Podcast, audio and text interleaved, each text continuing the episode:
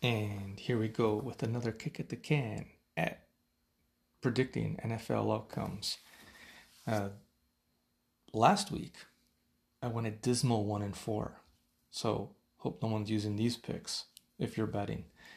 So here we go. January 30th, AFC Championship on Sunday, the three o'clock game on CBS. You got Cincinnati versus Kansas City. Uh, both had were involved in tremendous games.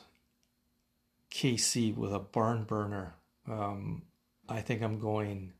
KC's the number two seed. Cincy's the number four seed. Cincy will be in KC.